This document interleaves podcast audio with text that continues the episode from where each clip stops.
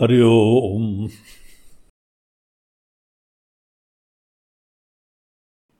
प्रार्थना श्लोक। शान्तं शाश्वतमप्रमेयमनघम्। निर्वाणशान्ते प्रदम् ब्रह्माशम्भुफणीन्द्रसेव्यमनिशम् वेदान्तवेद्यं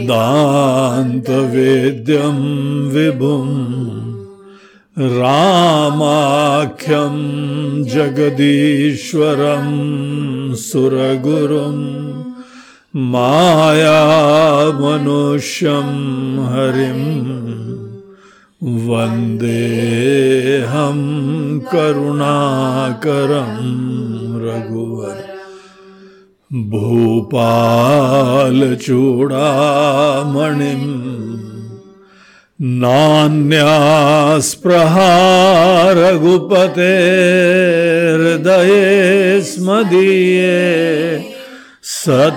सत्यं वदामि च भवानखिलान्तरात्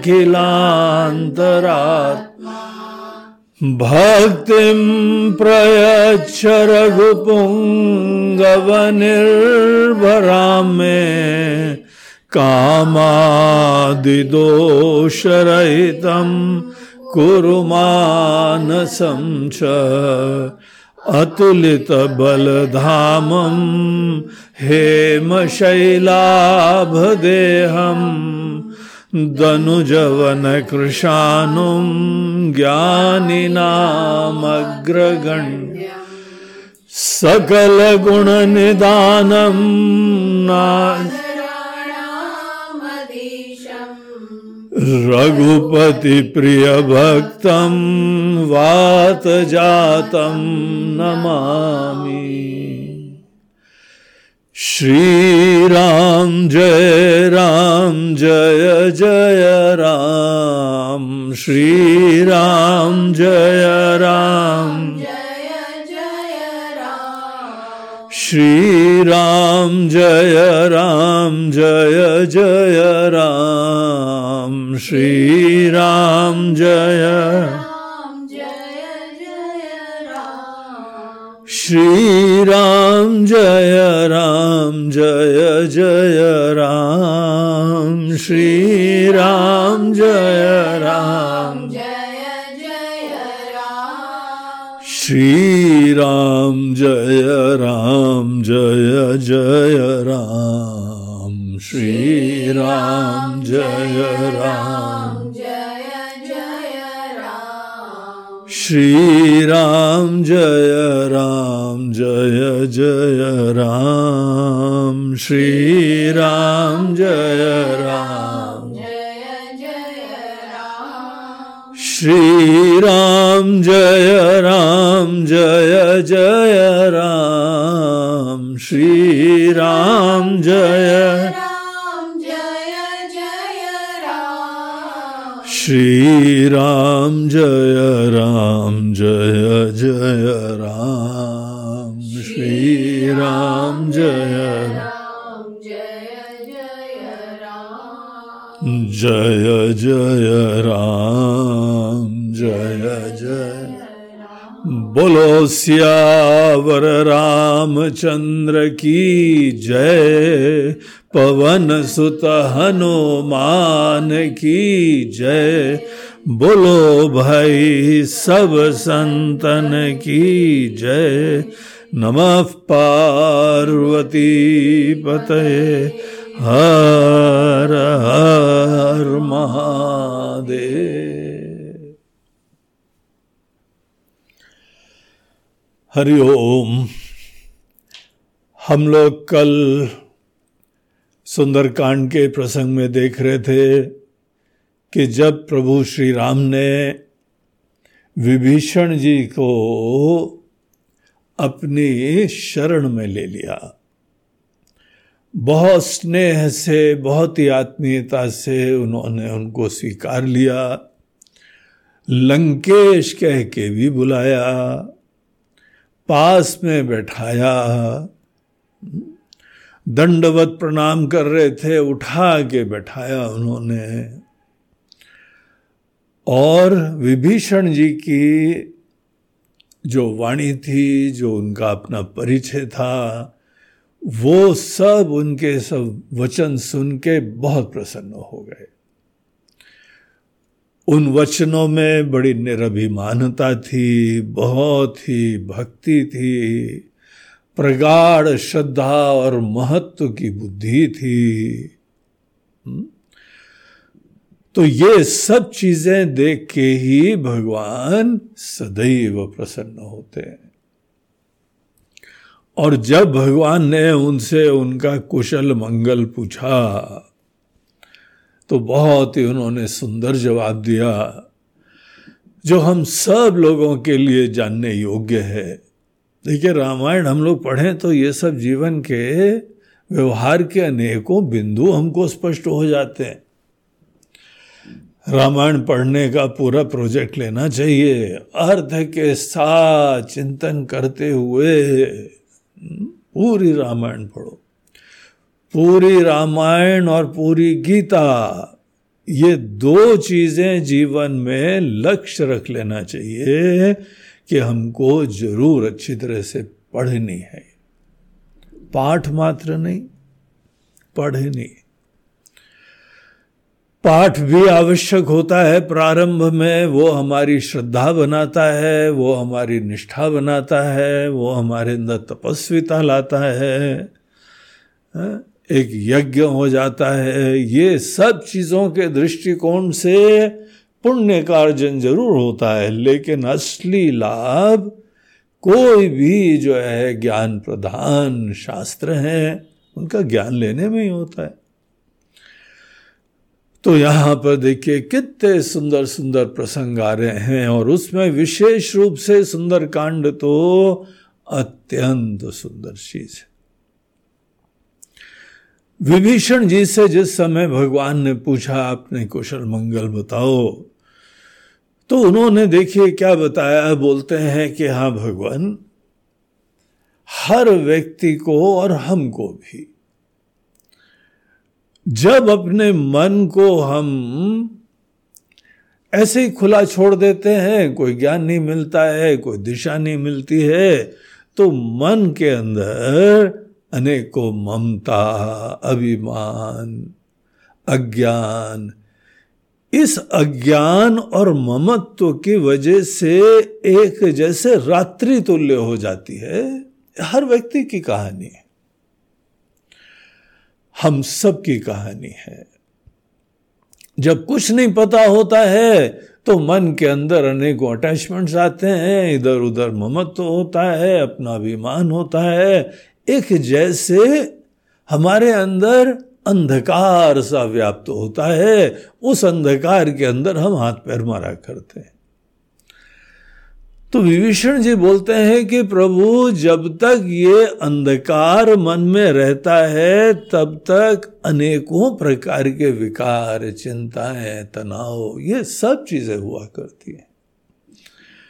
अब उस समय हम लोग अपने हाल में कोई हमारा हालचाल पूछे, तुम्हारा कुशल क्या है? यथार्थ ये है कि ऊपर से हम कितने भी स्वस्थ दिखाई पड़ रहे हो, हसमुख दिखाई पड़ रहे हो, लेकिन हमारी पीड़ा तो हम ही जानते हैं। अशांति, घुटन, बेचैनी, उसने ये कह दिया, उसने ये कह दिया, और मैंने ये प्राप्त करा है, मैंने ये प्राप्त नहीं करा है, ये हमको पसंद है तो पास ही में नहीं आ रहा है, जो नहीं पसंद है वो सदैव पास में शकल दिखाता रहता है। राग, द्वेष, जनित अनेकों प्रकार के संताप पीड़ाएँ यही तो कहानी है ना हम सब लोगों के जीवन की। तो प्रभु, जब तक अज्ञान रहता है तो मन के अंदर संताप, पीड़ा, शोक, सब चीज़ें हर जीव की नियति है। लेकिन कोई विरले लोग अपने पुण्य के प्रताप से सत्संग प्राप्त करते हैं और भगवान का अस्तित्व जानते हैं। ऐसे गुणों के और ज्ञान के धाम, सर्वज्ञ, सर्वशक्तिमान, सर्वेश्वर करुणा निधान ऐसे परमात्मा का जब पूरा हृदय से परिचय होता है, हृदय से परिचय। बौद्धिक परिचय तो कई बार हो जाता है, लेकिन हृदय से परिचय इसमें टाइम लगता है। और जब हमारे जीवन के ऐसे पुण्य के परिपाक होते हैं कि हमारे हृदय में जो हमारा ज्ञान है जब हृदय में आता है, केवल तभी भक्ति होती है। तब हमको ज्ञान का आशीर्वाद मिलता है। हमको याद है कि एक बार हम आश्रम में थे तो हमारे आश्रम के एक वरिष्ठ स्वामी जी उनके साथ बैठ के हम चाय पी रहे थे। तो वो महाराज जी बोलते हैं कि आज हमको एक बात दिखाई पड़ी, बहुत अच्छी तरह से दिखाई पड़ी। जो बात हम सदैव प्रवचन में बोलते थे, जो प्रवचन सुनते थे, जो पढ़ते थे, वो आज हमको बहुत अच्छी तरह दिखाई पड़ी। तो हमने बोला, क्या स्वामी जी, क्या दिखाई पड़ा आपको? तो बोलते हैं कि ये दिखाई पड़ा कि हम देह नहीं है। वो सच्चे व्यक्ति थे, सरल व्यक्ति थे दिल खोल के जो है बातें कर रहे थे तो कोई दूसरा व्यक्ति सुने तो उसको आश्चर्य लगे, बोलते हैं, अरे, आपको अभी देख रहा है और आपने कितने प्रवचन हमको सुना दिए कि हम देह नहीं हम देह नहीं हम देह नहीं बोलते ये सच्चाई है।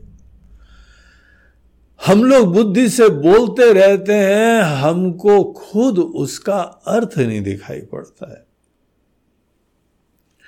जब हमको अर्थ दिखाई पड़े कि साक्षात परमात्मा का अस्तित्व है, बहुत ही लविंग केयरिंग कंपैशनेट ज्ञानी, समर्थ, दुनिया के मालिक, दुनिया बनाने वाले, हमको बनाने वाले, हमको चलाने वाले, सब हमारी उपलब्धियों के पीछे उन्हीं का कृपा हस्त विराजमान है।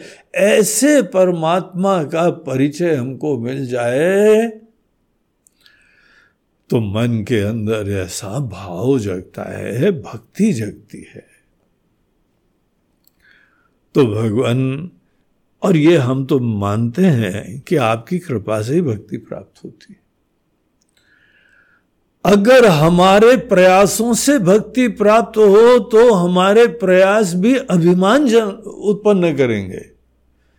देखिए, जो भी हमारे आपके प्रयासों से होता है ना, उसमें कर्ता बना लगता है। मेहनत लगती है। और जब अपने प्रयासों से कुछ करा है और कुछ उपलब्ध हो गया तो अपनी पीठ ठोकने की संभावना बन जाती है। लेकिन जब ये बात कही जाती है कि तुम कितना भी जप करते रहो, पाठ करते रहो, भजन करते रहो, भक्ति का आशीर्वाद भगवान की कृपा से मिलता है। तो क्या अभिमान करोगे भैया? कौन सी जो है शेखी बगारोगे तुम? वहाँ पे ही शरणागति होती है, ईश्वर की कृपा देखी जाती है। भगवान, जब आपकी कृपा हो जाए, और आपकी कृपा जो है वो कोई भी अन्य हेतु नहीं देखती है। और हम तो सबसे बड़े प्रमाण है ना प्रभु? राक्षस कुल में जन्मे। जिसका स्वभाव ही अनेकों प्रकार के पाप करना होता है, ऐसे व्यक्ति को भी आप अपनी शरण में ले लेते हैं। आपने हमको अपनी शरण में ले लिया, आपके दर्शन मात्र से। अब मैं कुशल मिटे भयहारे देखी राम पद कमल तुम्हारे। आपके चरण कमल हमने देखे तो सब कुशल हो गया। सब मंगल हो गया। यही हम लोगों की आध्यात्मिक संस्कृति के अंतर्गत कुशल मंगल की प्राप्ति का तरीका है। बाकी हमारी हेल्थ अच्छी है, हमारा जो है शुगर भी सही है, हमारा वेट भी सही है, और हमारे जो है वो कोलेस्ट्रॉल भी सही है बीपी भी सही चल रहा क्या इन पैरामीटर्स के द्वारा हम स्वस्थ होते हैं क्या? असली खुशी या गम हर आदमी के हृदय में होता है। और आपके हृदय का क्या हाल है, ये आप ही जानते हैं। और कौन जानता है? वहाँ पे कैसी आंधी तूफ़ान चला करते हैं, कैसी घुटन, कैसी बेचैनी, कैसे डर। ये सब होते हैं ना कैसे कुशल होगा? अगर कोई मिले हाँ हाउ आर यू आप कैसे हैं? हाँ सब बढ़िया है बढ़िया है। ये बोलने की बात है।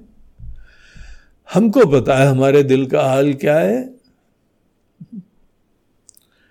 तो ये कितनी बढ़िया बात बोलते हैं कि भगवत भक्ति से ही मन के अंदर के विकार, चिंताएँ, शोक सब खत्म होते हैं। इसीलिए ईश्वर भक्ति हम लोगों के धर्म का आधार है। ईश्वर की आस्था, ईश्वर का अस्तित्व स्वीकारो, बहुत दृढ़ता से स्वीकारो। अभी हाल में किसी व्यक्ति के घर में काफ़ी पीड़ा थी। हमने उनको मात्र इतना संदेश दिया कि आप ईश्वर के अस्तित्व को इतना अच्छी तरह स्वीकारो जितना दृढ़ता से आप अपने स्वजनों का अस्तित्व स्वीकारते हो। जब आपके लिए भगवान इतने रियल बनेंगे, तब भगवान आपकी पीड़ाओं को हर लेंगे। तो हमारे लिए भगवान रियल होते ही नहीं है। हमारा दिल जाता ही नहीं है। हमारा दिल चाहता ही नहीं है। हम्म? इसीलिए मन के अंदर ऐसे वैक्यूम वाले मन में, शून्यता वाले मन में अनेकों राक्षस लोग तांडव करते रहते हैं। तो बहुत ही सुंदर उत्तर दिया विभीषण जी ने। और बाद में उन्होंने कहा था, ओहो भाग्य मम अमित अति राम कृपा सुख पुंज अब तो हम बहुत ही ज़्यादा अपने आप को धन्य समझते हैं अहो भाग्य समझते हैं कि हमने उन राम जी का दर्शन करा।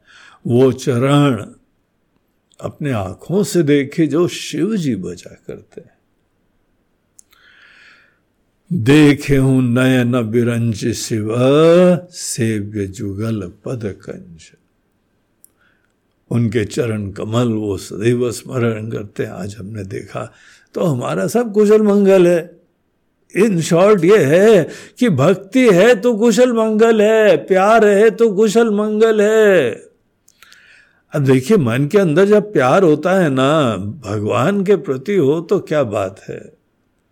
किसी के प्रति भी आपके अंदर प्रेम हो जाए तो लोग पूछते हैं ना कि क्या बात है भाई? हम्म, काफ़ी आजकल मुस्करा रहे हो प्रसन्न दिखाई पड़ते हो बदले बदले मेरे सरकार नज़र आते हैं। हाँ? कैसे खुश रहते हो। क्या बात होगी? बताओ बताओ हमको भी बता दो। अब बस मन के अंदर किसी के प्रति बहुत अपनापन हो गया, बड़ा प्रेम हो गया शगल सूरत बदल जाती है। और सब आजकल तो सब टेस्ट वेस्ट से सब डॉक्टर लोग जानते हैं, मन के अंदर प्रेम के इमोशंस आते हैं तो हेल्थ अच्छी होती है, माइंड अच्छा होता है, हार्मोनल पूरी व्यवस्था अच्छी होती है, क्या कुछ अच्छा हो जाता है। भगवान तभी किसी का कुशल मंगल है जब आपकी भक्ति, आपका दर्शन, आपका आशीर्वाद मिल जाए। फिर दुनिया में हमको कोई प्रॉब्लम नहीं। तो ये बात उन्होंने कही तो राम जी बहुत प्रसन्न हुए और यहाँ पर एक बहुत ही फ़ेमस प्रसंग आता है। राम जी का जब कोई प्रसंग आता है तो निश्चित रूप से बहुत ही एक गीता जैसा बन जाता है। भगवान ने अर्जुन के सामने अपना मुँह खोला तो वो गीता बन गई। हा? गीता वो है जो प्रेम से गाई जाती है विदाउट म्यूज़िक जहाँ गाई जाती है, बोलो हाँ हमको हारमोनियम तो आता ही नहीं, तबला तो आता ही नहीं, मंजीर तो आता ही नहीं है। इसीलिए विदाउट म्यूज़िक जब कोई हम दुनिया भर के एड्स का आश्रय, सहायक चीज़ों का आश्रय लेते हैं तो भावना में हमको तो कमी दिखाई पड़ती है। और पराधीनता हो जाती है। कहीं किसी से बोलो, भजन सुनाओ भैया अरे जी, पेटी तो है ही नहीं। है? अब पेटी नहीं है तो भजन नहीं का ये भी कोई बात है? किसी भी शास्त्र में देखा है क्या? भजन गाओ, पेटी लाओ, तबला लाओ, मंजीरा लाओ, तानपुरा ले आओ। कोई ज़रूरत नहीं है। आप दिल से प्रेम से गाइए। आपने किसी से प्रेम करा है क्या? डेफिनेटली करा होगा। अनेकों से करा होगा हाँ?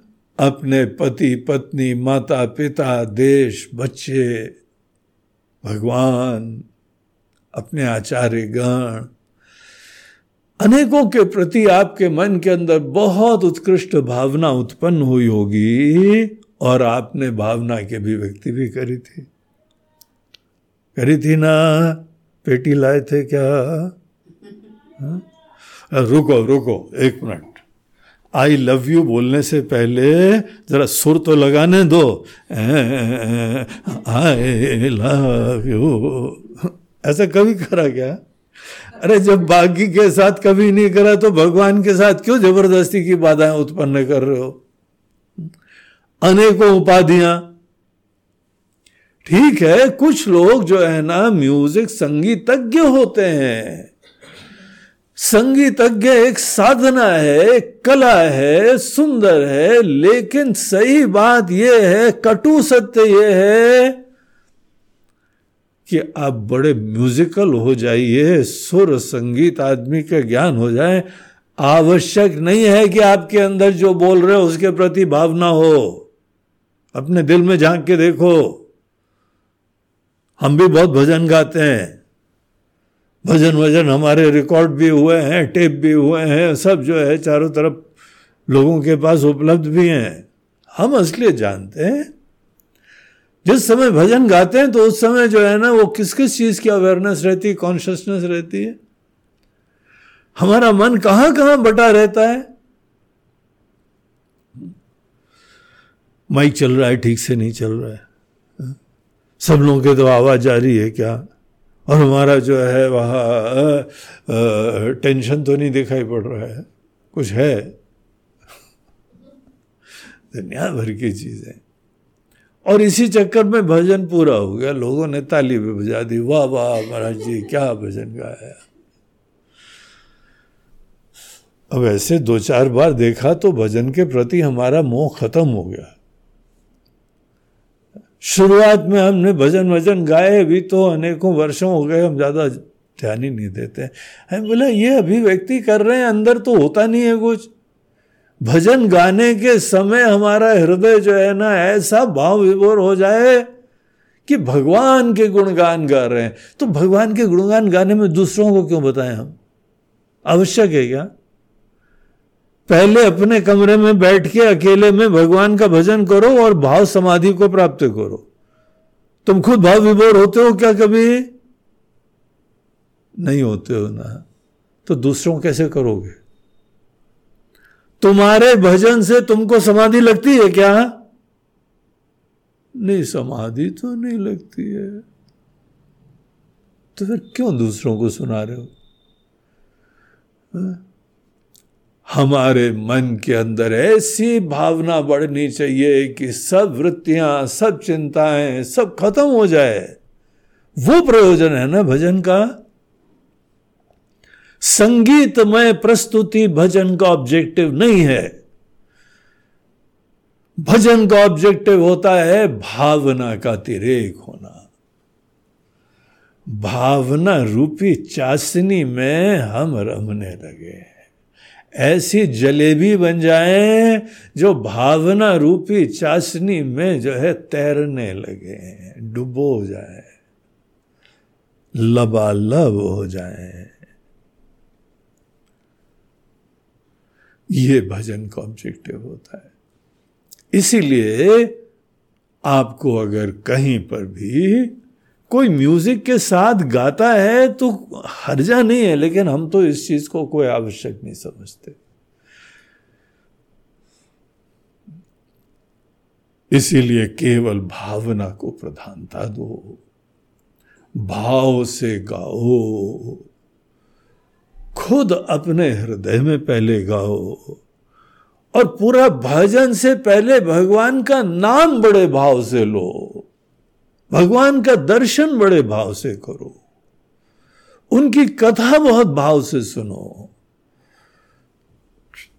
भावना हृदय में होती है।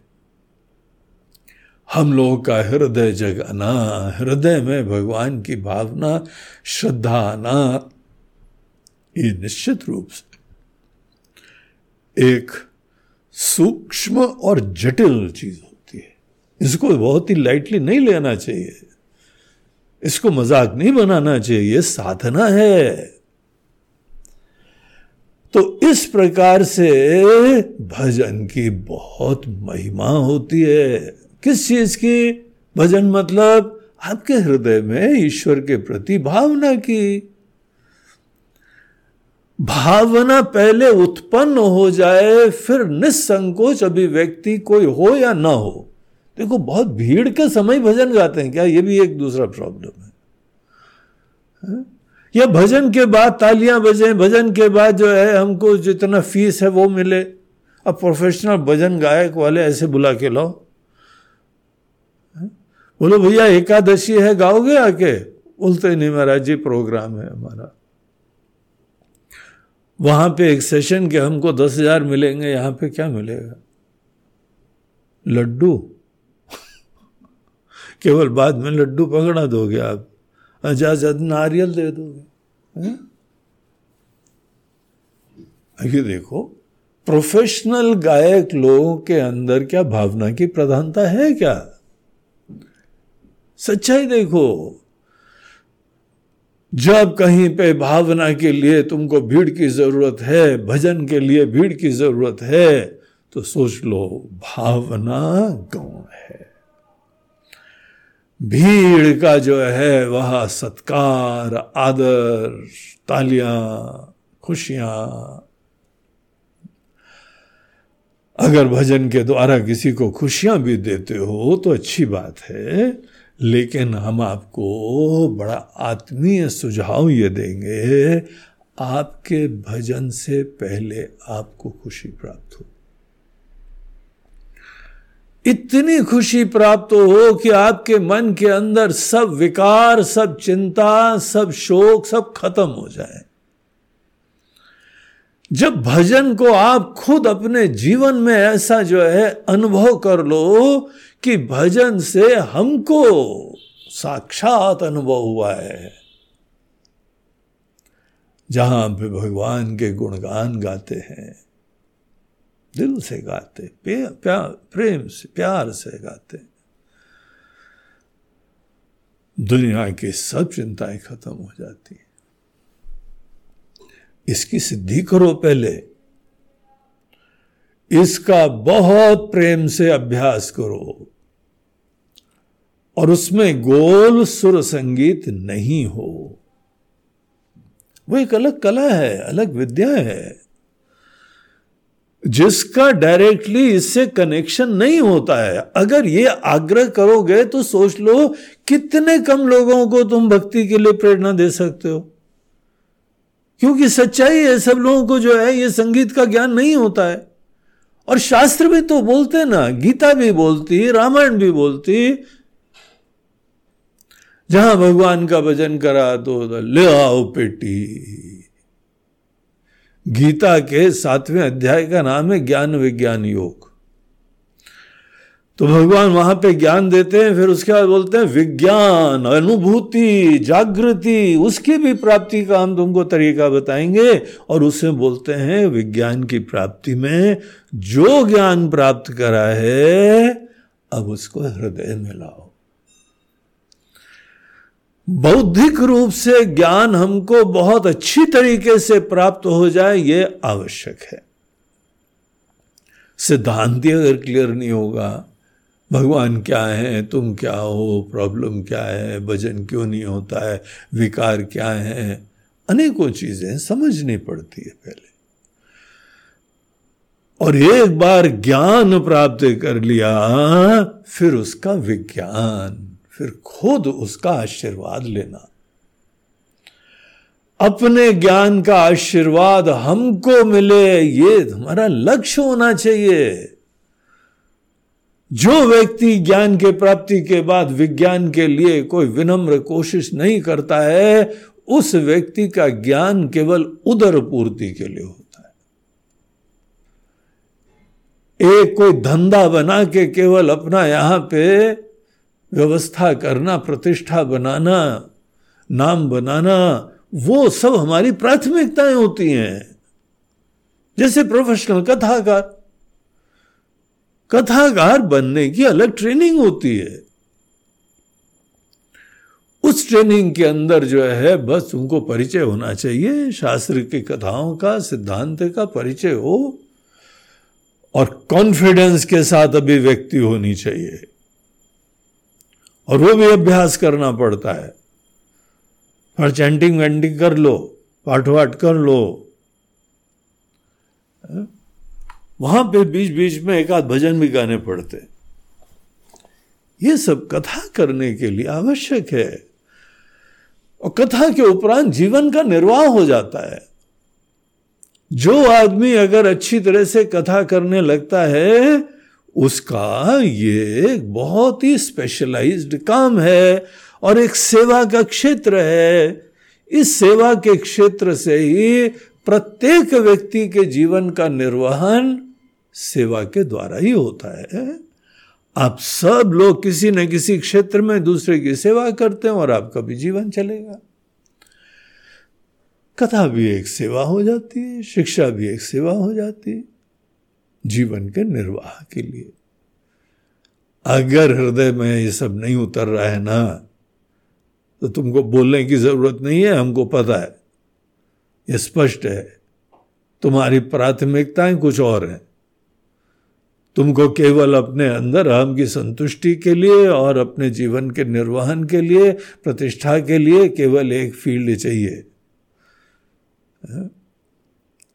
और ऐसे लोगों को एंजाइटी होती रहती है कि हाँ जी, कोरोना की वजह से बहुत दिन से प्रवचन ही नहीं हुआ।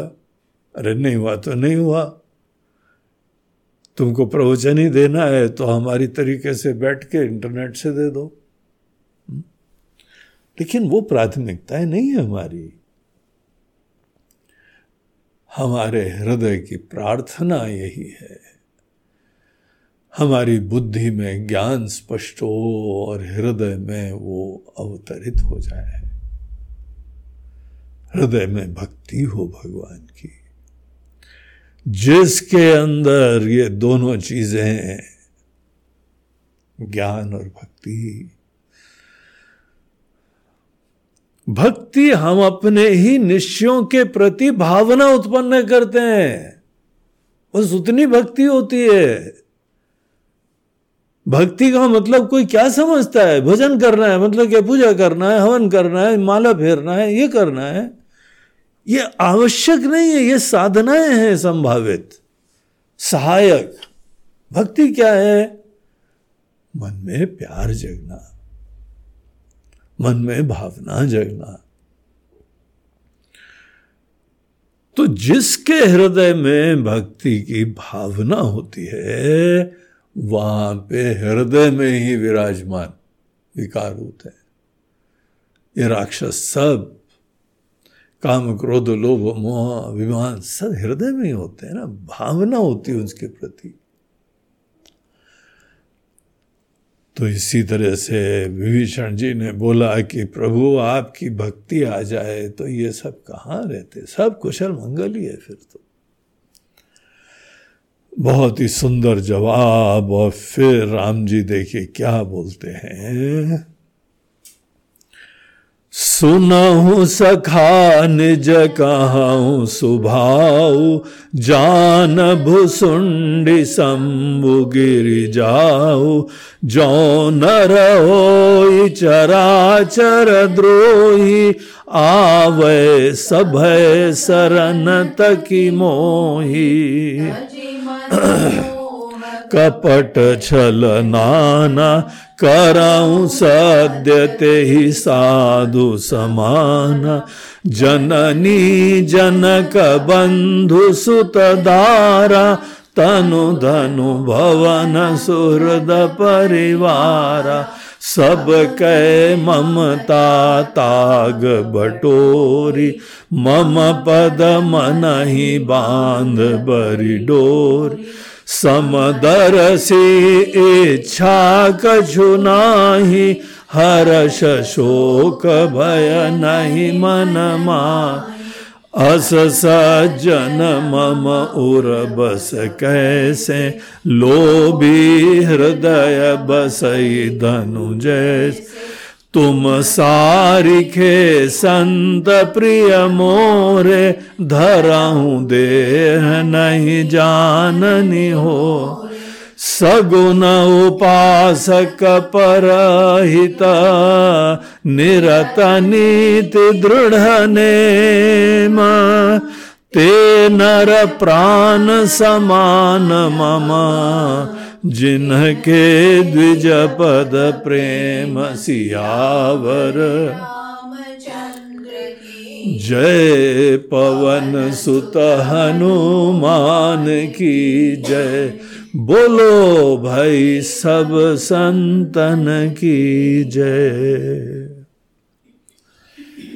तो भगवान बोलते हैं कि सुनहु सखा निज कहूँ सुभाऊ। अब उन्होंने तो भगवान पे डाल दिया था। भगवान आपका आशीर्वाद जिसके ऊपर हो जाएगा, उसको जो है भक्ति प्राप्त हो जाएगी और आपकी भक्ति प्राप्त हो जाएगी तो सब काम क्रोध लोभ में चला जाएगा तो सब ज़िम्मेदारी आपकी है। ना? अब आप चाहोगे भक्ति मिल जाएगी, आप नहीं चाहोगे, नहीं मिलेगी। जिस जिसको दुनिया के अंदर जो है पीड़ा है, संताप है, विकार है, अभी भगवान ने नहीं चाहे। भगवान जिस दिन चाहेंगे तो हो जाएगा। तुम्हारे ऊपर कृपा है ही नहीं भगवान की। नहीं नहीं बड़ी कृपा है, धंधा अच्छा चल रहा है, बोलते हैं, ये कृपा नहीं है असली। धंधा वंदा चल रहा है, इससे कृपा मत देखा करो। धंधा हमारा कृपा केवल भगवान के प्रति भक्ति, प्यार, महत्व। भगवान इतने महत्वपूर्ण है। जितने दुनिया के अनेक अनेक चीज़ें भी नहीं है। ऐसा हुआ है क्या? अगर हुआ है तो कृपा मिल गई। भगवान का चक्कर है। हमने तो खूब लड्डू खिला दिए। हमने तो बहुत सारे नारियल फोड़ दिए। महाराज जी, चारों धाम करके आ गए हम। चारों धाम निपटा दिए हमने। और पूरे जितने बारह ज्योतिर्लिंग है ना, वो भी कर दिए। माताओं की पीठ कर दी अष्ट विनायक भी हमने कर दिए। जय हो जय हो, गणेश जी की जय हो। और हनुमान जी के भी अनेकों जो है तीर्थ हमने कर दिए, षणमुख के भी हमने छे करे छह हैं सबके सब कर लिए। इतना सब कर तो लिया है, लेकिन अभी जब भक्ति दी नहीं भगवान ने, कुछ ना कुछ तो मिला है। पूरी यात्रा गए थे ना तो काफ़ी कुछ मिला है, लेकिन भक्ति नहीं मिली, बाकी सब मिला है। ये तो भगवान हमारे हाथ में थोड़ी आप ही नहीं दिया। आप पता नहीं किसी के प्रति राग रखते हो, किसी के प्रति द्वेष रखते हो। अब आप जिस दिन जो है ना, वो सही में सम हो जाएँगे ना। ऐसे भक्त लोग यही सोचते हैं। भगवान का पक्ष बात है। देखो अनेकों संतों को, अनेकों महात्माओं को दे दिया, हम लोग को दिया ही नहीं है। इसे मर रहे हैं हम लोग। हाँ? अब हमारे मरने के पीछे प्रभु इच्छा है तो मर रहे हैं। अगर भगवान सही में चाहते तो हमको भक्ति दे देते। तो भगवान अपना जो है ना, पक्ष स्पष्ट कर रहे हैं। यह ये बड़ा कन्वीनियंट होता है कि सब भगवान की इच्छा, भगवान ने दिया ही नहीं, हम क्या करें? तो भगवान देखो, ध्यान से सुनना। इस ज्ञान के बाद भगवान के ऊपर आरोपण बंद हो जाएगा। भगवान हाथ धो के बैठ जाते हैं, साफ़ सुथरे, निश्चिंत। सुनहु सखा, निज कहूँ सुभाऊ हम अपना नेचर बताते हम अपना दृष्टिकोण बताते कुछ चीज़ें होती हैं, कुछ चीज़ें नहीं होती हैं, ये तो सही बात और तुम्हारा कहना यह भी उचित है कि भगवान की इच्छा से मिलता है। लेकिन तुमने इसमें पूरा सोचा, तुम्हारा क्या रोल है? डॉक्टर दवाई दे देता है, मरीज़ की भी जिम्मेदारियाँ होती हैं। एक सज्जन को बहुत शुगर थी तो डॉक्टर ने उनको दवाई दी। तो दवाई वाई दी, उसके बाद फिर से अगले हफ़्ते आए तो कुछ ठीक नहीं, शुगर बढ़ गई और डॉक्टर को बड़ा आश्चर्य हुआ। बोला, हमने दवाई दी तुमको। खाते थे? बोलते, बिल्कुल खाते थे महाराज जी। प्रॉमिस बाय गॉड ईश्वर की शपथ खाता हूँ, मैं दवाई खाता था। बोला अच्छा ठीक है, विश्वास कर लेते हैं तुम्हारे ऊपर। लेकिन तुमने बाकी क्या करा? कुछ उपचार करा? खाने के बाद कि खाने के पहले? बोलते नहीं, खाना तो वैसे चलता था, खाने के बाद खा लेते थे। खाने में कोई फ़र्क नहीं, मीठा में कोई फ़र्क नहीं कार्बोहाइड्रेट्स में कोई फ़र्क नहीं है? बस दवाई एडिशनल चीज़ उन्होंने ले ली। कैसे तुमको कृपा मिलेगी? हमको भी कुछ नियम का पालन करना पड़ता है। तो भगवान बोलते हैं, हम अपना स्वभाव बताते हैं। हम वो चीज़ बताते हैं, जान भुसुंडी शंभु गिर जाओ। हम वो रहस्य बता रहे हैं जो काग भुषुंडी जी जानते हैं, जो शिव जी जानते हैं, और जो पार्वती जी भी जान गई। इतना महत्वपूर्ण सिद्धांत है जिसमें कि हमारा भी रोल हम बताएँगे और तुम्हारा भी रोल बताएँगे। कब हम किसी को कृपा देते हैं, कभी किसी को कृपा नहीं मिलती। जो नर हो चराचर द्रोही, बोलते हैं कोई व्यक्ति चर अचर का द्रोही क्यों ना हो? हम्म? सबका द्रोही, अर्थात जो है चर, अचर में क्या आता है? जितने प्राणी लोग हैं और जितने बाकी भी प्राकृतिक संसाधन है।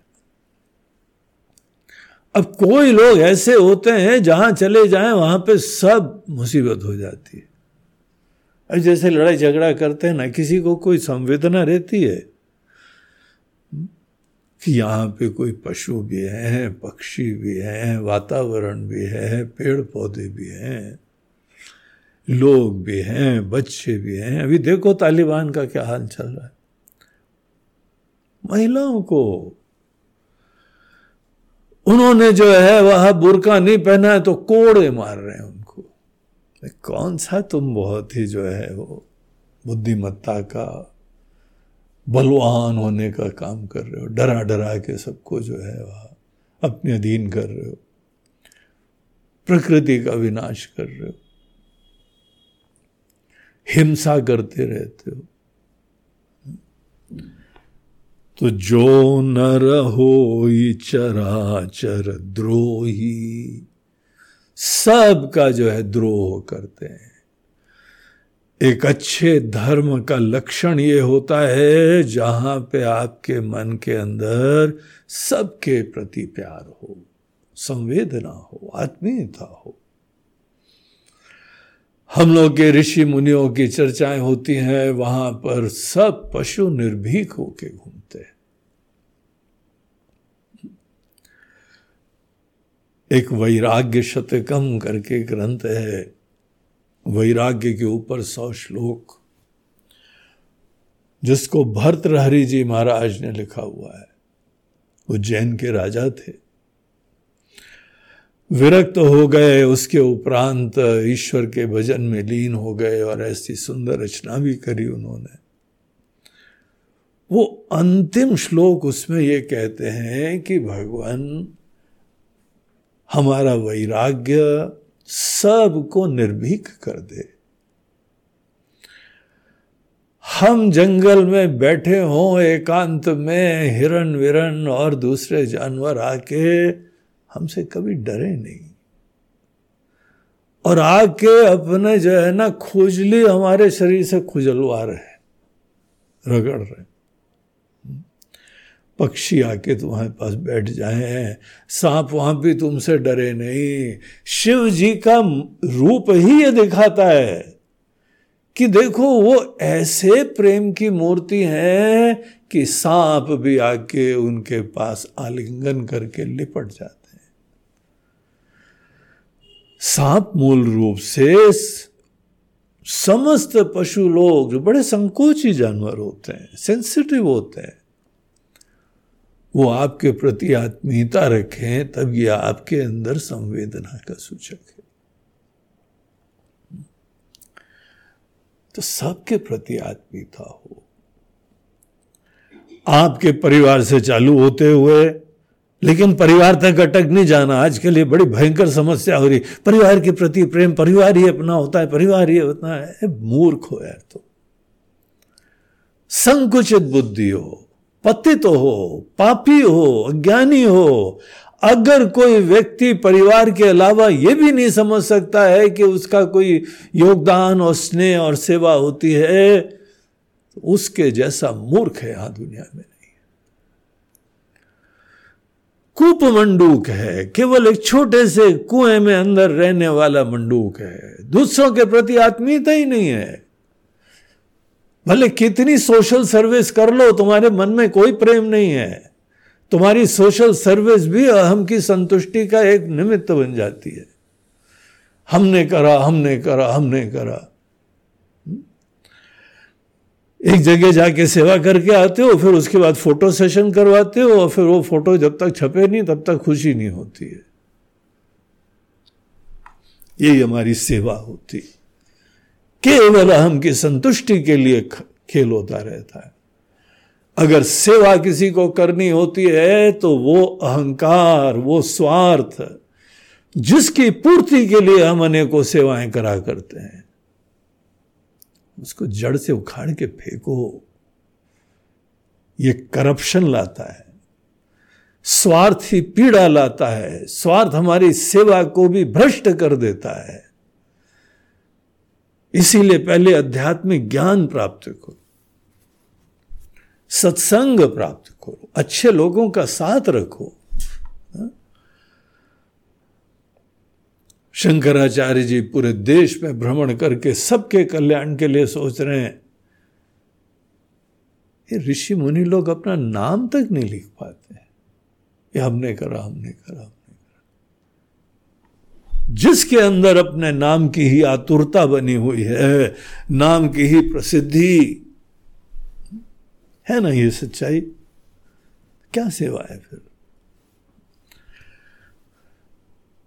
परिवार के अलावा कोई अपना ही नहीं है। और परिवार भी तब तक अपना है जब तक कोई जो है आपकी देखभाल करता है। जहाँ नहीं करते हैं, वो परिवार भी खत्म। क्या मतलब है परिवार का फिर? जो परिवार के लोग आपका अहम की संतुष्टि ना करें, वो उस परिवार के प्रति कोई प्रेम रखोगे क्या? एक सज्जन मिले, बोलते अरे महाराज जी, इतना लड़का, इतना अच्छा है, इतना ध्यान रखता है। हाँ ध्यान रखता है ना, इसलिए अच्छा है। जब ध्यान नहीं रखेगा, फिर क्या है? फिर बोलोगे क्या ये बातें? परिवार ही अपना होता है, परिवार ही सच्चा होता है, परिवार में सब कुछ होता है। छोटी बुद्धि के लोग हैं ये सब। भगवान ने तो हमको पूरी दुनिया दी थी परिवार की तरीके से, वसुधैव कुटुंबकम। पूरी वसुधा हमारा परिवार है, और अपने अज्ञान और मोह के कारण केवल एक घर के अंदर अटक के रह गए। वो भी परिवार में केवल स्वार्थ की पूर्ति मात्र होती है। तो आपने अगर किसी ने ऐसा कोई द्रोह करा हुआ है, सबके प्रति उपेक्षा है, जड़ता है मतलब ही नहीं है, लेना देना नहीं है। जो आत्मीयता से आपकी सेवा करें, उसको भी अपना नहीं देखते हो। भगवान को नहीं देखते हो गुरु लोगों को नहीं देखते हो। तो इस प्रकार से आपकी कैसी दुनिया बड़ी होगी? यज्ञ दान तप ये तीन चीज़ों का आश्रय लो तो दिल थोड़ी सी घटाने खत्म होंगी इन चीज़ों से ही मन निर्मल होता है। एनी anyway, हम लोग इस प्रसंग में वापस आते हैं। यहाँ पर भगवान बोल रहे हैं अगर कोई एक ऐसा आदमी जो नर हो चराचर द्रोही। महापापी है। अपिचेदसी पापेभ्य। अगर कोई ऐसा होता है, गीता का श्लोक का रेफरेंस दे रहे हैं हम। वहाँ पर भी भगवान बोलते हैं, भक्ति का प्रसंग, नवे अध्याय में, चौथे अध्याय में बोलते हैं, कोई अगर महापापी भी क्यों ना हो? वही चीज़ यहाँ भगवान बता रहे सर्वे व्यफ पाप कृतम व समन्तव्य सम्यक व्यवसितो ही सह क्षिप्रम भवती धर्मात्मा शश्वत शांतिम निगछति कौंते प्रति जानी ही न मैं भक्त प्रणश्यति। भक्ति है, प्यार है। कोई बहुत पापी भी क्यों ना हो, अगर वो व्यक्ति भजन करता है, हमारे प्रति जो है, वो शरणागति रखता है। आवे सभय शरण तक मोही, शरणागति हो। शरणागति में हम केवल भगवान के ऊपर ही आश्रित हो जाते हैं। शरणागति किसको बोलते हैं? अब आप ही हमारी शरण हैं, आप ही हमारे सब कुछ हैं। क्या भगवान को ऐसा देखते हैं कि अपने बाहुबल को ही सोचते हो, अपनी अकल को सोचते हो? तिगड़मी बुद्धि हर जगह जुगाड़ करना, रिश्तों को भी जो है वह खुश रखने का तिगड़म करना, क्योंकि तुम्हारा स्वार्थ पूरा हो जाए। ये सब चीज़ें छोड़ के केवल भगवान के ही शरण जाओ। बड़ा साहस लगता है। अपने अनेक अनेक मोह छोड़ के, पराधीनताएँ छोड़ के संसारी बुद्धि के वजह से ये तिगड़म छोड़ के सबको किनारे करके, साहस करो ट्राई करो। सब चीज़ का आश्रय छोड़ के केवल भगवान का आश्रय लो। एक दुनिया के मालिक हैं, जिन्होंने बनाई दुनिया, तुमको बनाए, चला रहे उनका ही आश्रय आवे सभय सरन तकी मोही। वो आदमी के अंदर भी संकोच होता है। अनेक को जो है इनसिक्योरिटीज लगती हैं। क्या होगा क्या होगा क्या होगा? भगवान भी स्वीकार करेंगे, नहीं करेंगे। भक्ति मिलेगी, नहीं मिलेगी तो भयभीत होके। आवय सब भय भय के साथ। मन में होती है एंजाइटीज सब कुछ छोड़ के भगवान का आश्रय लेना। सभय शरण और एकमात्र उनकी शरण में। अब जो भी हो, खुशियाँ दे या दुख दे, ज्ञान दें या ना दे लेकिन विश्वास ना टूटे। अपेक्षाएँ ना हो जाए।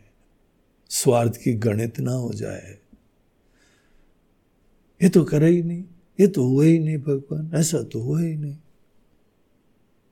हम जा रहे हैं। हम दूसरे गुरु जी के पास जा रहे हैं। जहाँ से मिले तो कुछ। तो वहाँ पे आदमी शरण में नहीं जाता है। आवे सभय शरण तक मोही। वो व्यक्ति जो है हमारी पूर्ण शरणागति। ये ये सब लोग के बस की बात नहीं, इसीलिए भक्ति नहीं मिलती भैया। तुम्हारी तरफ़ से ये कहना आसान होता है हाँ भगवान दे देंगे, भगवान का काम है। ये तो हमने तो कोशिश कर ली, भगवान ही नहीं दे रहे। भगवान को देखो, तुम्हारे पाले में गेंद डाल देते हैं? ऐसी शरणागति करी क्या तुमने? शरणागति, गीता के अंदर भी भगवान अर्जुन को अंत में कहते हैं माम एकम शरणम ब्रज शरण में आओ अब ये श्लोक चैंटिंग के लिए नहीं है, समझने के लिए। क्या होता है शरण में जाना? क्या हम कभी किसी शरण में गए हैं? कि जब तक अनुकूलता है, तब तक बहुत ही शरणागति है। जहाँ अनुकूलता नहीं है तो ठीक है। आप अपने रस्ते, हम अपने रस्ते। आश्रम में भी बहुत स्टूडेंट्स आते हैं, वो थोड़े दिन रहते हैं और उसके उपरांत गुरु जी हम जा रहे हैं। जाओ। जब भी आना हो, आओ। जब भी जाना हो, जाओ। ना हम बुलाएँगे, ना हम छोड़ेंगे, जाने को कहेंगे। तुम्हारे अंदर की प्रॉब्लम्स हैं, अपेक्षाएँ हैं। कोई यहाँ पे लाभ देखा तो चले आए, नुकसान देखा तो चले गए। और क्या नुकसान होता है? ईगो फुलफिलमेंट नहीं होता। है हमारे अपने आग्रहों के हिसाब से काम नहीं होता है। अरे तुम ज्ञानी हो क्या? आते हो शरण में क्या? हम नहीं जानते हैं, अज्ञान में है, तब शरण में जाते हैं। तो यहाँ पर बोलते हैं, हमारी वो कोई शरण में आए। कौन? महापापी क्यों ना हो? उसने जीवन में कितने पाप क्यों ना करे हो, अब उसको अपने पाप का रियलाइजेशन है। और भगवान के कोई गारंटी नहीं होती है कि वो हमारी, हमको एक्सेप्ट कर लेंगे। पूरा संकोच है, भय है तो भी उससे गुजरो। उसका कोई चारा नहीं है। ये रिस्क लेना ही पड़ेगा। जो व्यक्ति हमारी शरण में आता है, और भी चीज़ें बताते हैं केवल शरण में आ जाना नहीं।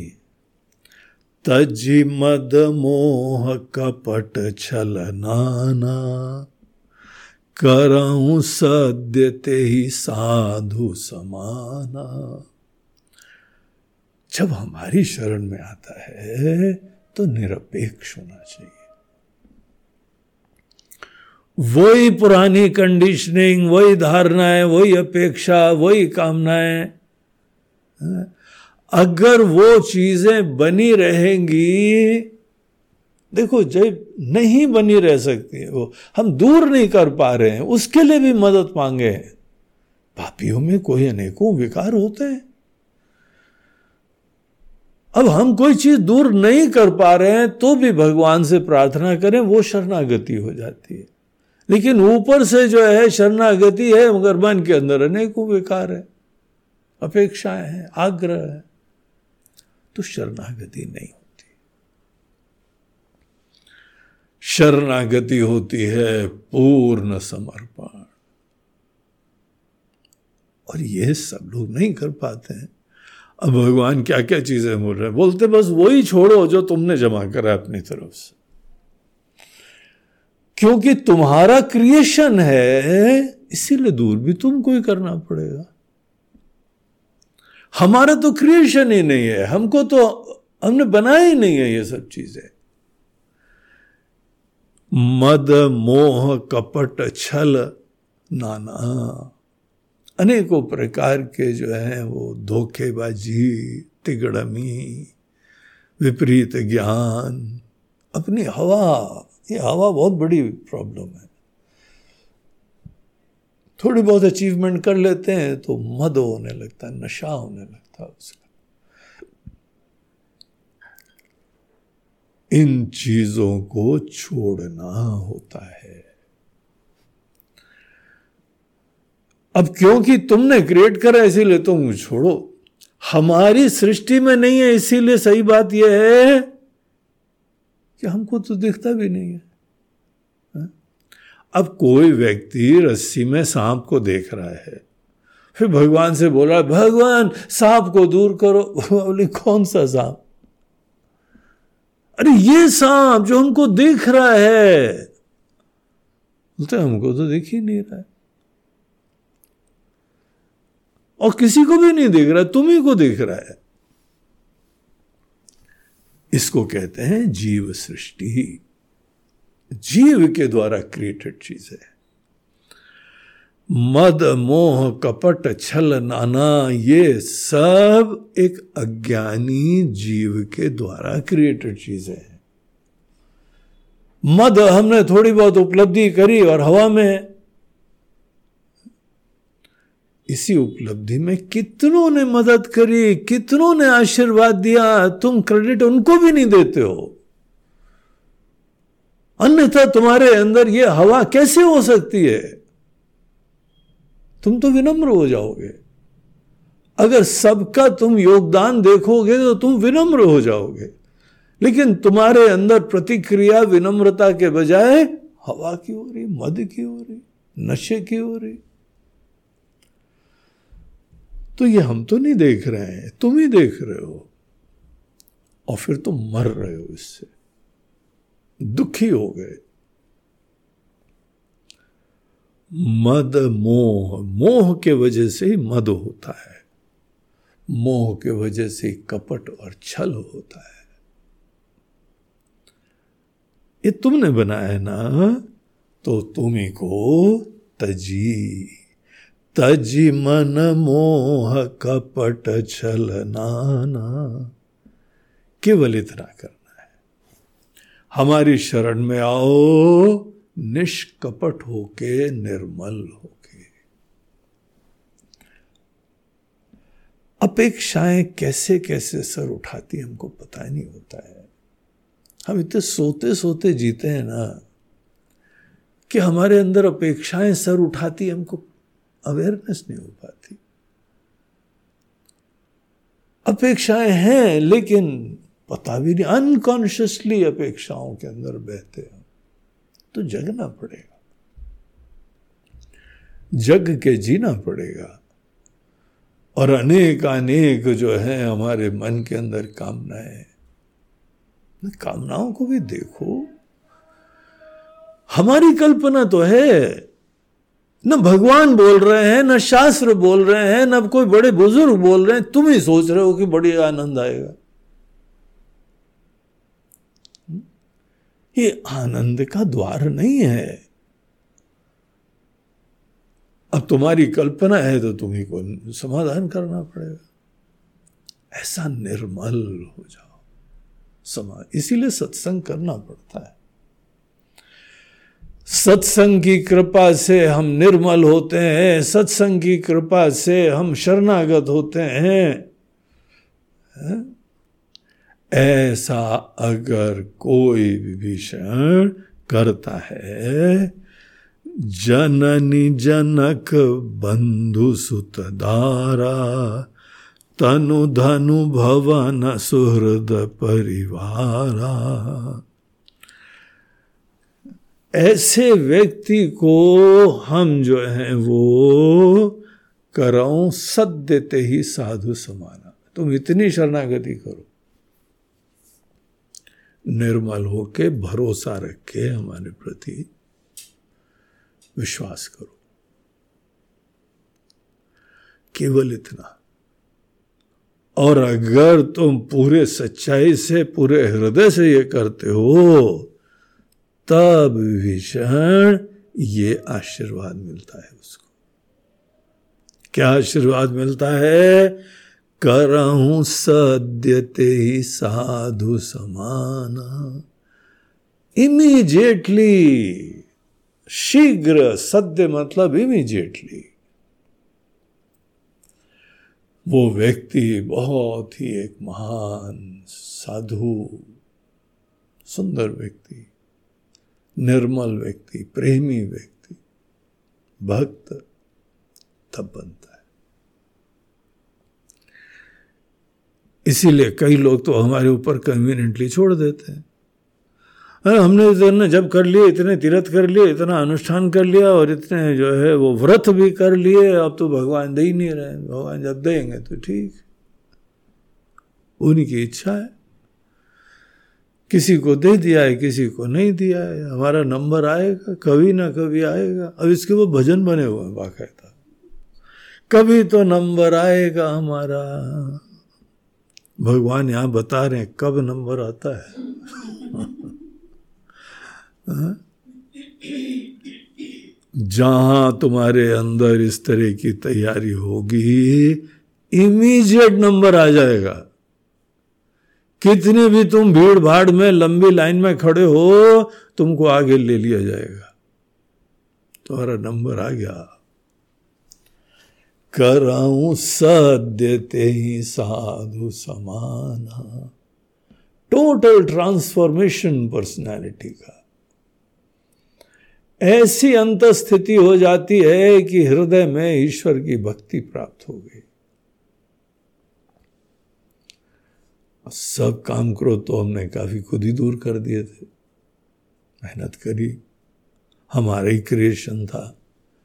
अज्ञान वशात हम ही ने कल्पनाएँ करी हुई थी। समस्त अपनी कल्पनाओं को हमने पुनरालोकन करा और उनसे छुटकारा प्राप्त करा। कल्पना के ऊपर हम आश्रित थे। अनेक अनेक दुनियादारी से प्रभावित थे। तो वो चीज़ के प्रति मोह खत्म हो गया। जब मोह खत्म हो जाता है, हमारा मन फ्री हो जाए। हमको दिखाना नहीं किसी को।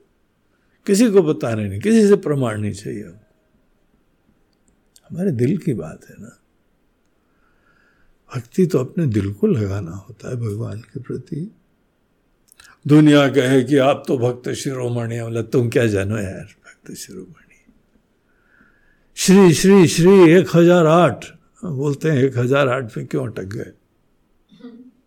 और दो चार ज़ीरो लगा दो।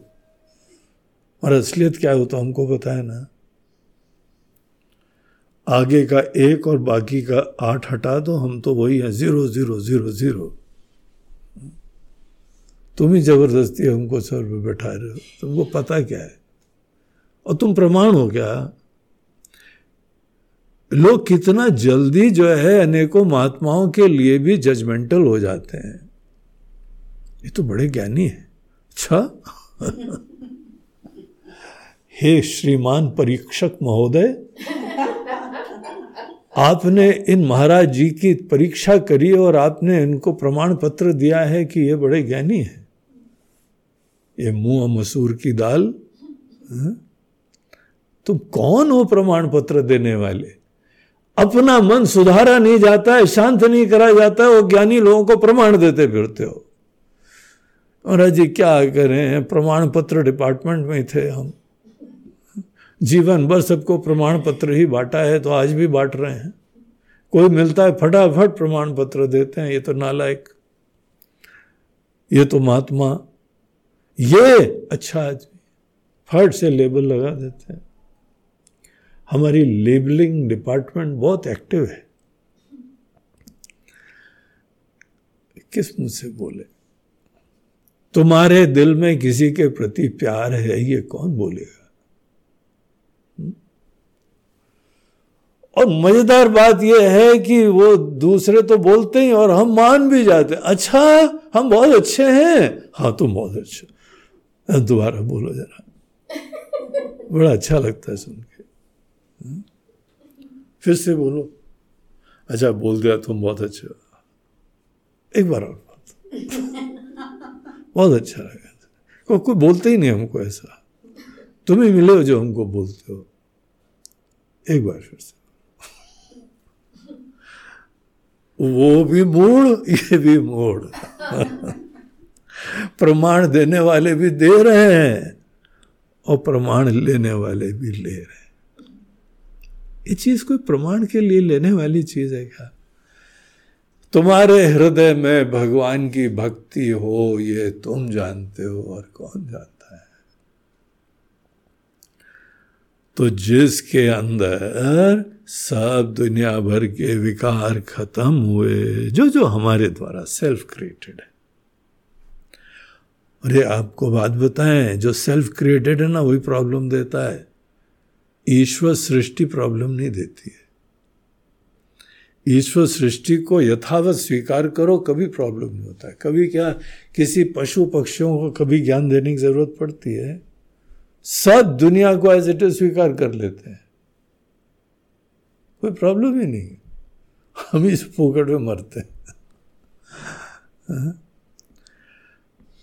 तो ऐसे व्यक्ति को विभीषण हम आशीर्वाद देते हैं। और फिर हमको यहाँ पे एक साधना बताते हैं। बोलते हैं अच्छा करें कैसे प्रभु?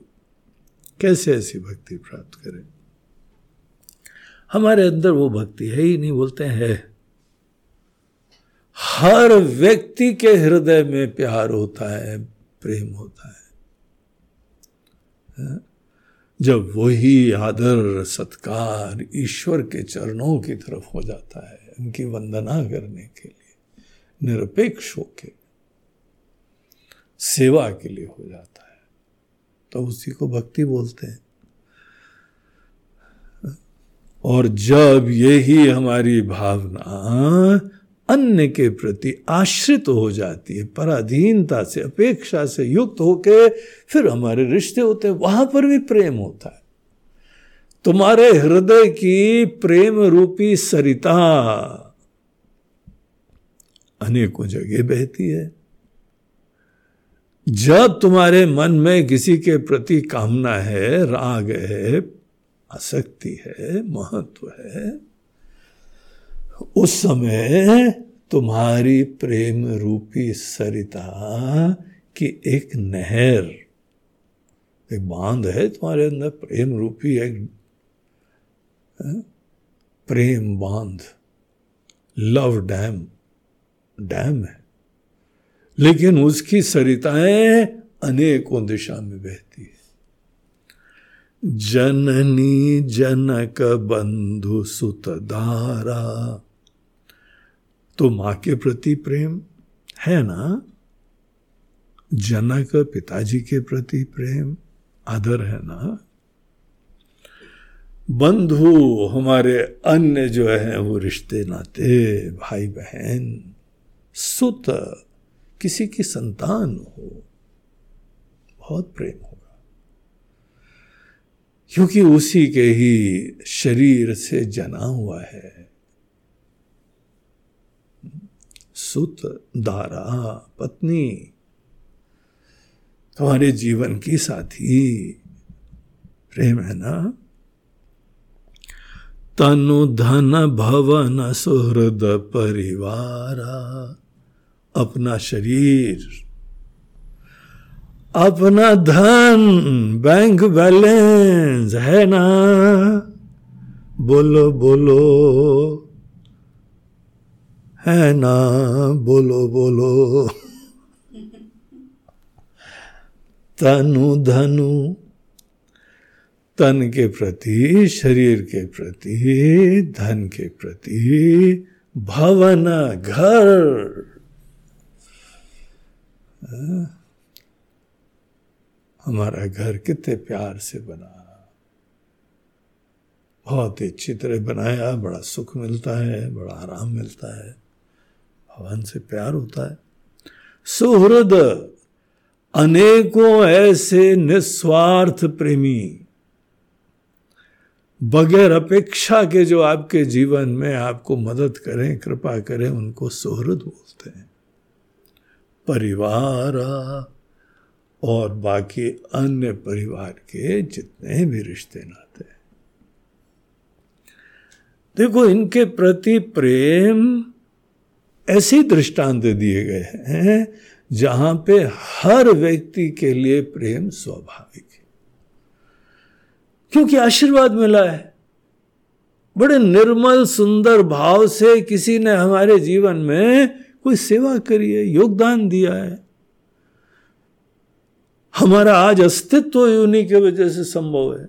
तो उनके प्रति महत्व होना, प्रेम होना ठीक है? लेकिन यहाँ पर कुछ और हम बात बता रहे हैं कि ये सब लोगों को भगवान के द्वारा क्रिएटेड देखना चाहिए और भगवत प्रेरणा से, उदारता से, दिव्य भावना से जीवन में सेवा करते देखना चाहिए। इनका योगदान, ईश्वर का ही योगदान देखना चाहिए। लेकिन जो इनके पीछे ईश्वरीय सत्ता, ईश्वरीय भक्ति, वो सब देखता ही नहीं है। हाँ? ये लोग भगवत रूप होते हैं क्योंकि जैसे भगवान है, वैसे गुण दिखाते हैं इनके अंदर। तो वस्तुतः सब प्रेम के स्रोत और गंगोत्री, वो तो भगवान होते हैं। लेकिन जब कोई इनके पीछे भगवान को नहीं देखता है, भगवत्ता नहीं देखता है तो वो व्यक्ति पे अटक जाता है। और इन लोगों के लिए अनेक अनेक व्यक्ति जीवन में सुख का स्रोत होते हैं। हर व्यक्ति के हृदय में हम बैठे हुए हैं। हा? ईश्वर सर्वभूतानाम हृदय अर्जुन तिष्ठती। अर्जुन सबके हृदय में हम बैठे हुए हैं। और ये लोग, कोई लोग अच्छे निमित्त तो होते हैं, वो बड़ा बहुत ही प्रेम, सेवा ये सब करते हैं। तो उस व्यक्ति का भी आदर दो, क्योंकि उसने हृदय में परमात्मा को पहचाना। लेकिन व्यक्ति तो आता जाता है ना। लेकिन भगवत तत्व सदैव शाश्वत होता है। इन लोगों के इन एंड थ्रू भी माता पिता बंधु, पुत्र, दारा आदि आदि, इन सब के इन एंड थ्रू क्या भगवत चिंतन हो सकता है? जो इनके पीछे भगवान का अस्तित्व देखता है भगवत्ता देखता है। इसके लिए थोड़ा सत्संग करना पड़ेगा। भगवत्ता किसको बोलते हैं? हृदय में कौन कैसे बैठता है? कैसी प्रेरणा होती है अच्छी किसी को? किसी किसी को होती नहीं है, है? तो ये सब चीज़ों का रहस्य सीखो। सब कै ममता त्याग बटोरी। जब तुम भगवान को नहीं देखते हो तो तुम्हारी भक्ति केवल उस व्यक्ति के प्रति होती। और ममत तो हो जाता है। वही जैसे हेतु है, वही स्रोत है। तो यह अधूरा ज्ञान है। और हमारा जब उसके प्रति अटैचमेंट हो गया, उसी का महत्व हो गया तो व्यक्ति का महत्व हमारे हृदय में जग गया। तो वो जो ममता होती है ना, भगवान बोलते हैं कि तुम्हारा हृदय उस व्यक्ति के साथ जुड़ा हुआ है। है ना? बोलो बोलो। है ना? अनेकों के साथ जुड़ा हुआ है ना? रिश्ते हैं। अपने ही लोग हैं। स्पेशल स्थान हो गया ना? बोलते जब किसी व्यक्ति के प्रति ममता हो जाती है ना तो ये हमारी भक्ति के लिए अड़चन हो जाती है। तुम सेवा करो, उसकी सुंदरता देखो, उसके प्रति रेसिप्रोकेट करो, वो जितनी सेवा करे, उससे ज़्यादा सेवा करो। ये सब करो। लेकिन वो व्यक्ति तक तुम्हारी दृष्टि नहीं रुकनी चाहिए। जब हम बोले, तुमने ये करा तो ये उंगली कहाँ तक जाती है? आप भले बोलो, महाराज जी, उंगली मत करो। हम उंगली कर रहे हैं आपको। ये उंगली कहाँ तक जाती है? आपके जीव भाव तक, आपके शरीर तक, आपके अहंकार तक, आपके अभिमान तक, या आपके हृदय में बैठे हुए परमात्मा तक। ये तो हमारी डिस्क्रिप्शन है ना? हमारी दृष्टि है। हम जो बोल रहे हैं तुमने करा तो दरअसल हम तो बोल रहे हैं, भगवान ने करा। तुम बीच में कहाँ से आ गए? नहीं, हमने सोचा, हमने करा। यही जो हम है ना, ये अज्ञान के द्वारा कल्पित जीव होता है। तुम खुद अपने आप को भी शरीर मन से इस, आसक्त कर लेते हो, दूसरे को भी शरीर मन ही देखते हो। पीछे की कहानी दिखती नहीं तुमको। जिसको पीछे का पर्दे के पीछे का रहस्य भी दिखाई पड़ता है। उसका किसी के प्रति आत्मीयता ममता नहीं, भक्ति हो जाती है। ईश्वर भक्ति का रूप हो जाता है। तो क्या करना होता है? भिन्न भिन्न व्यक्तियों के प्रति जो हमारे मन के अंदर धागे हैं। लोगों से जुड़े हुए थे। सब कह, ममता ताग बटोरी। मुझे तागे तागे जिन जिन से तुम्हारा मन जुड़ा हुआ है, ये यथार्थ देखो कि हमारा मन जुड़ा हुआ है। वो यहाँ रहे या कहीं और रहे? मन तो जुड़ा रहता है ना। तो तुम्हारा मन किन धागों से जुड़ा हुआ है? कोई ना कोई जिससे जुड़ता है, उसी को धागे बोलते हैं। बोलते हैं, ये जो धागे जिनसे हम अपने ही छोटी सी दुनिया में रिश्ते नातों के साथ बंधे हुए हैं, उसको बटोर लो। उसको जमा कर इकट्ठा। कर और हाँ, मम पद मन ही बाँध बरी डोरी। अब धागे जो है ना एक रस्सी बन गई है। इतने सारे धागे हैं ना। समस्त धागों को बटोर के एक रस्सी बनाओ। और इस रस्सी से तुम्हारे अंदर प्यार भी है, तुम लगाना भी जानते हो, ये सब जानते हो एक्सपीरियंस आदमी हो। बस इन सबको मम पद मन ही बाँध बरी डोरी। भगवान बोलते हैं, हमारे चरणों में अपने मन को इनसे बाँध दो। तुम्हारा मन हमारे चरणों में रमता रहे बस यही साधना होती है। प्रगाढ़ भक्ति जितना प्रेम सबको नहीं करा, उससे कई गुना इससे करने लोगे। क्योंकि सबका जो है, हमने धागे बटोर लिए। अब बिखरा बिखरा मन था, अब एक ही तरफ़ हमारा मन पूरा फोकस्ड हो गया। समदरसी इच्छा कछुनाही हर्ष शोक भय नहीं मन माही। और बाकियों के प्रति समदर्शी हो जाते क्योंकि सबके पीछे भगवान बैठे ना। सबकी आत्मा की तरह भगवान ही बैठे हुए हैं। इसीलिए व्यक्तियों के प्रति समदर्शी, पहले व्यक्तियों के प्रति महत्व की बुद्धि थी।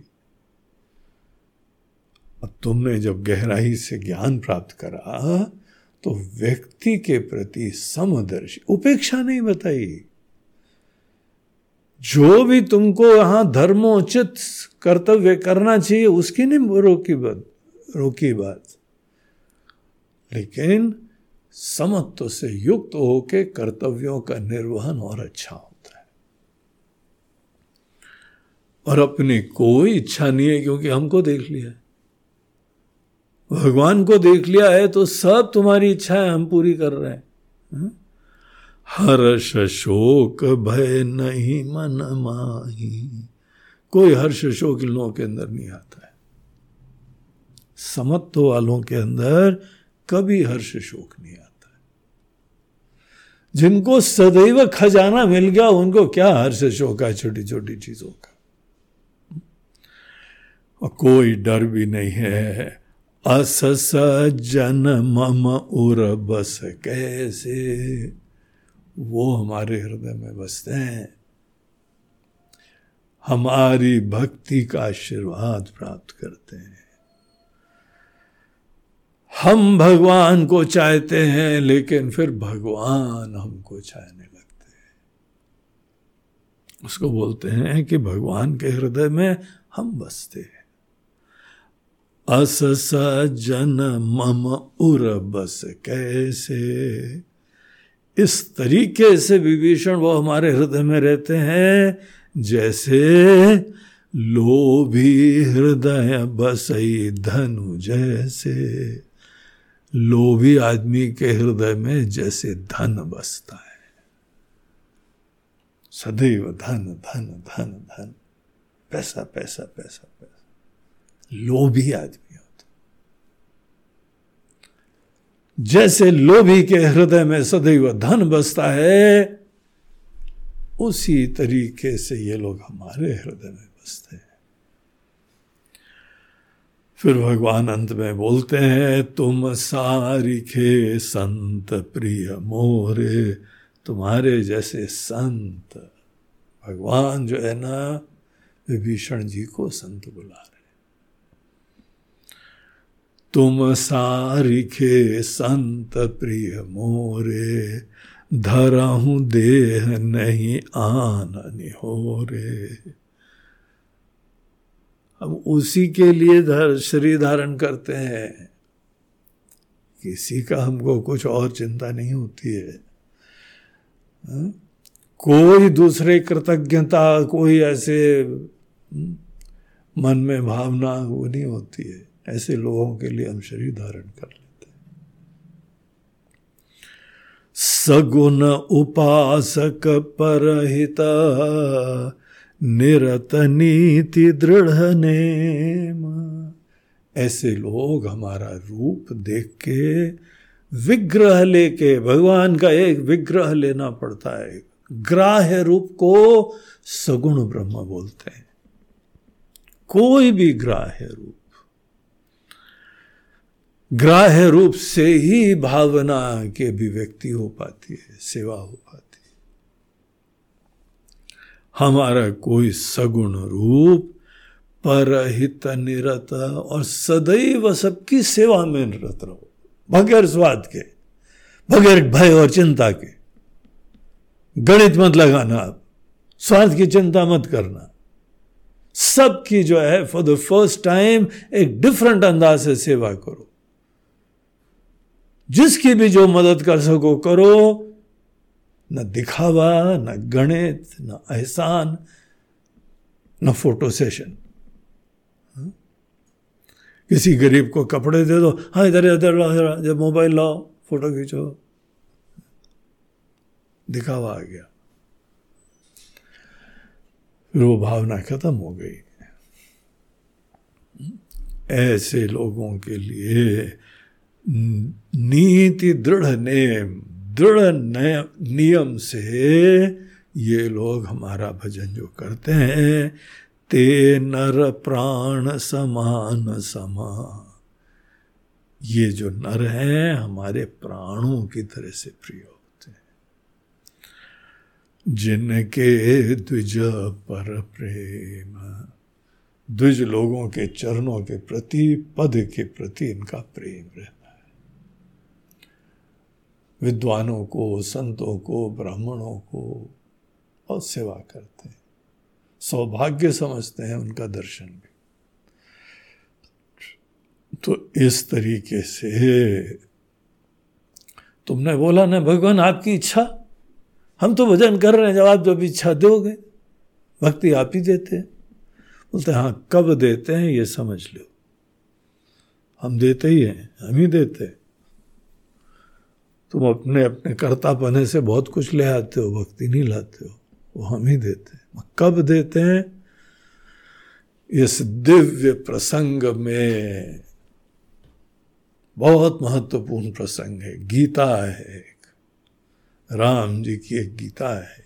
भक्ति कैसे प्राप्त होती है?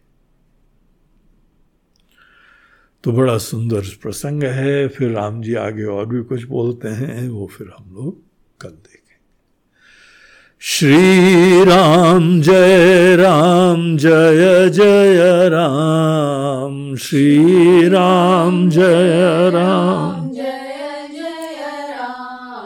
श्री राम जय राम जय जय राम। श्री राम श्री राम जय राम जय जय राम श्री राम जय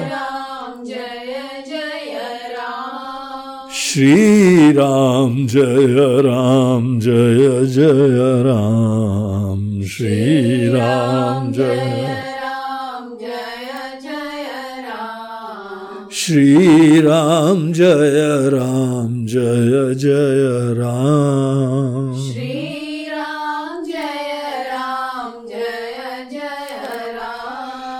जय जय राम, जय जय।